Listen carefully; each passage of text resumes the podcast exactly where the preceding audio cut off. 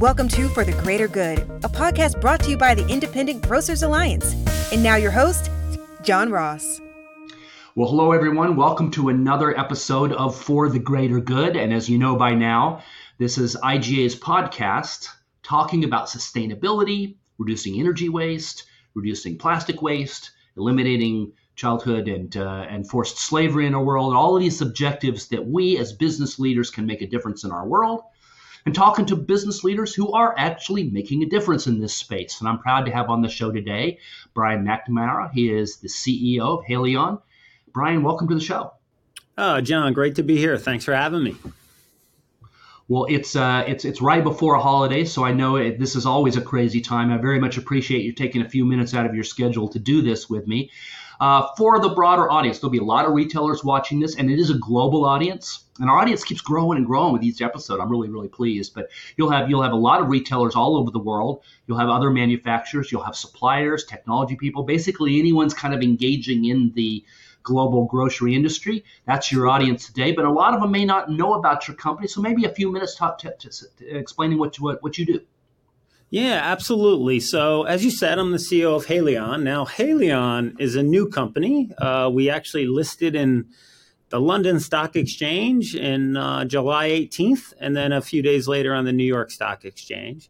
And Haleon was created through a couple joint ventures. So, first, there was a joint venture in 2015 between the Novartis OTC business and the GSK consumer healthcare business. And then in 2019, we did another joint venture with Pfizer Consumer Health. And those, the combination of those three businesses created Haleon. And maybe you may not be familiar with Haleon's brand. So, uh, Sensodyne toothpaste would be our largest uh, brand, and oral health is our largest category. But we're also leaders in OTC. So, brands like Advil, uh, uh, Voltaren, or Voltarol, depending if you're in the UK or not.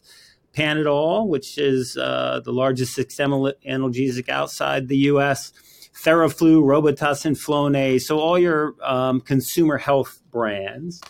And then we're also leaders in vitamins, minerals, and supplements. And our big brands are Emergen-C and Centrum and Caltrate.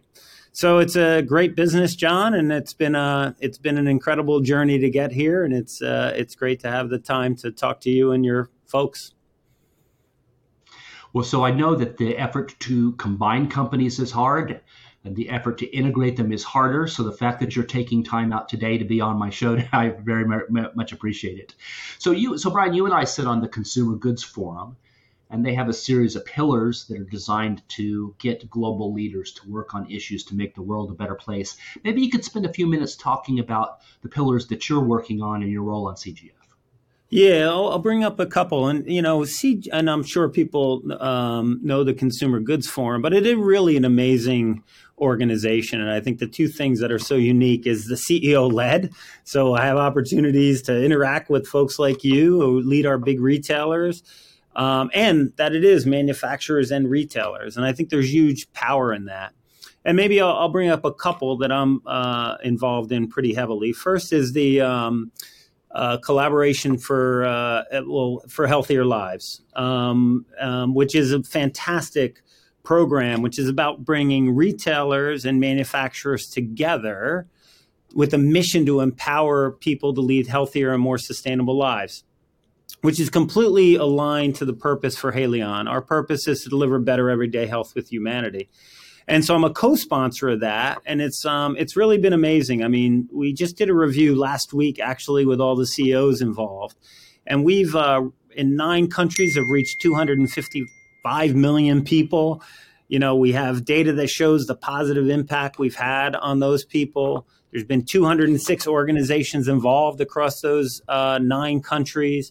And the other thing that's really interesting about is also drove growth at the retailer level. And, and growth probably is the biggest measure we have to are we engaging more consumers in, in what's really important to them. So, I mean, that's one. And I'm very, very passionate about that because the link to health and then obviously the uh, the Plastic Waste Coalition. I mean, like like most of my uh, you know consumer staple peers and companies out there, plastics is a major issue uh, in the world, and I think we all have to play our role to uh, to improve that situation. Um, at Haleon, um, you know, we're really committed to having recycled plastics um, everywhere we can by 2025. We're in a bit of a regulated in- industry, John, so it requires a bit longer lead time sometime because you know how uh, drugs interact with certain materials. But we're really committed to deliver that, and and that's really only the first step because if you can have recycled plastics, it's great. But if they don't actually get recycled, it's it doesn't really do anything.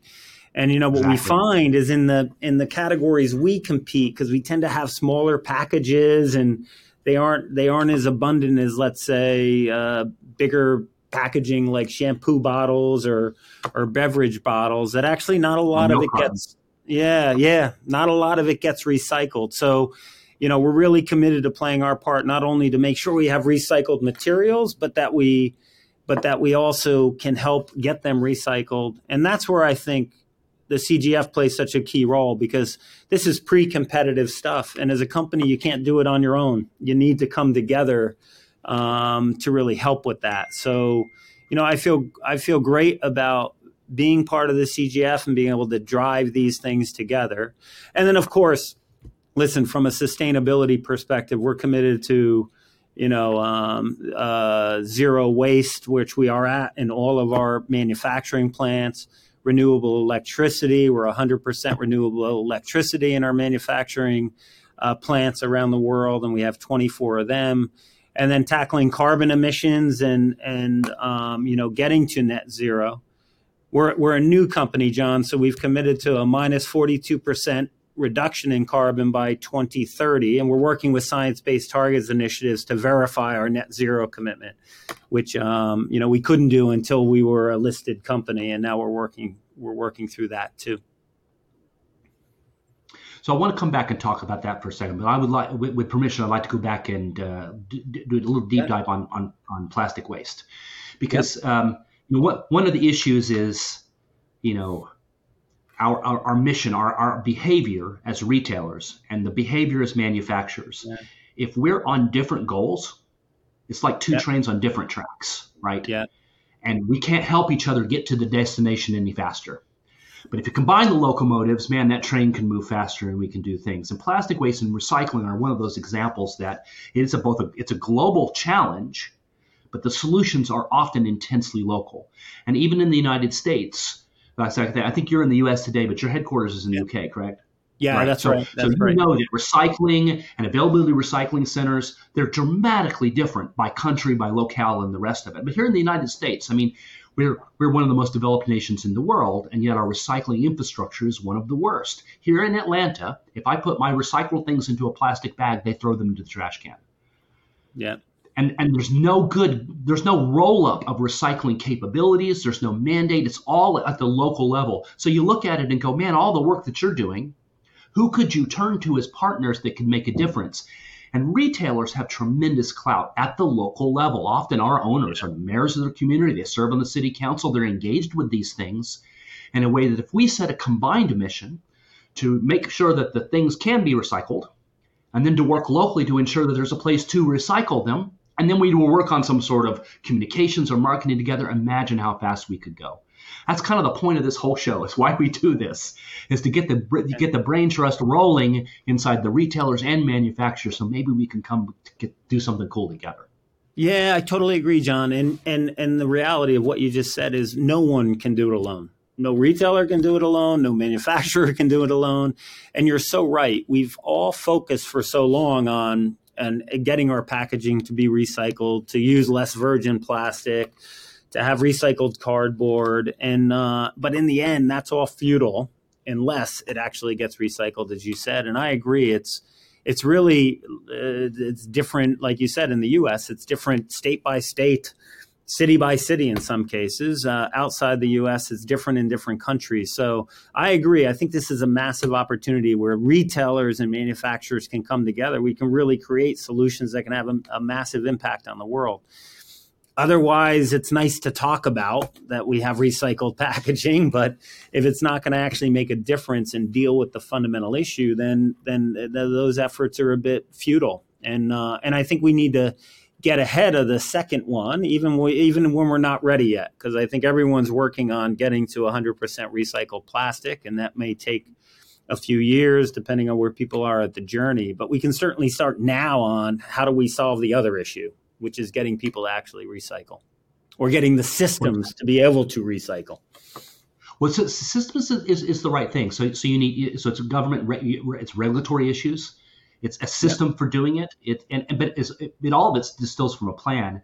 And if you think about as you go down your initiatives uh, as, as a company, as you think about where you're going, and and you're global, we're global as well. You know, you if you wanted to tackle the Caribbean, or you want to tackle Philippines, or you want to tackle South Africa, or you want to tackle some of these countries, a country by country initiative also has to be a part of what you're doing. And so, IGA, on behalf of our members, I know we all want to look back at our career and think we made a difference in what we did. This is an area, pla- reducing plastic waste and getting yeah. it recycled is an area where we could collectively make an enormous difference.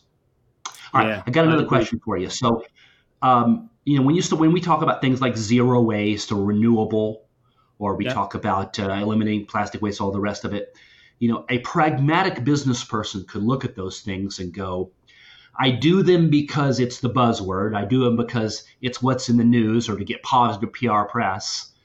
But that costs me money. When you at your company think about these decisions that you're making, do you see these as just a cost of doing business? Or do you see these as being something that will be a net positive contributor to your bottom line? Yeah, I, I see it as the the second. I mean, I think there's a couple uh, a couple things for me, John. If I think about our sustainability focus at at Haleon, we talk about um, removing the social and environmental ba- barriers to better everyday health, because we're a company that's all about health. And frankly, some of the things we've been talking about are barriers to better everyday health. Pollution is a barrier to everyday health. Plastics in right. the environment is a barrier to everyday health. So I think there's one, which is it's about delivering the purpose of the company and having a bigger impact, but it makes smart business sense. Absolutely. Because, because in the end, um, you know, consumers expect this of uh, manufacturers, governments expect this, and so we need to play our role in the world to help drive that. And that's the company I want to lead. But it, but it's an investment that I think for the long term makes good business sense too. And I think it's it's really both of those things come together for me. Um, so, so, so Brian, when, when we look across, you have a huge portfolio of brands and uh, and all those brands are in our stores. And so I appreciate your support support of, uh, of, us. As you look down at the future, are there any things that you're doing besides reducing plastic waste? Some are there any other areas where you'd love our members to know what you're doing? Yeah, I think a couple things. The broader social agenda for us is all about health inclusivity. Uh, and that's about including more people into and giving more people an opportunity for better everyday health. And that's about health literacy. It's about health accessibility. It's about removing prejudice and bias from the um, from the world that we uh, that we live in. And you know, we do it at a brand level and we do it at a corporate level. So at a corporate level, two initiatives we've done recently, John, I'm really proud of as Haleon in our first few months, is we created something with the Economist Impact called the Health Inclusivity Index. And the Health Inclusivity Index actually rates 40 countries on, on 36 uh, attributes of how inclusive their health systems are around community and empowerment and, and just access to health. And it, it ranks these countries, um, and then it gives us great insight and an opportunity to sit down with governments and health authorities and figure out how we can help move them up that up that list. And um, so, really proud of that as a platform that's going to allow us to in, increase health inclusivity around the world. And then a few days after that, we announced a collaboration we had with uh, Microsoft. On, they had an app called Seeing AI. And what we've done in the US and the UK, and we're going to expand this outside of those two countries, is we've adjusted the and work with Microsoft that the barcodes for any Haleon product, so Advil or Centrum or Sensodyne, if you use this Seeing AI app and scan the barcode, it will tell you the purpose of the product, the ingredients of products, and the dosage instructions. Because what we know is people that are visually impaired um, misuse products over 50% of the time because their inability to actually get clarity on the usage instruction. So, you know, this purpose of delivering better everyday health with humanity and health inclusivity is really starting to to permeate the company. And even when we get to the brand level, we have a, a TheraFlu brand.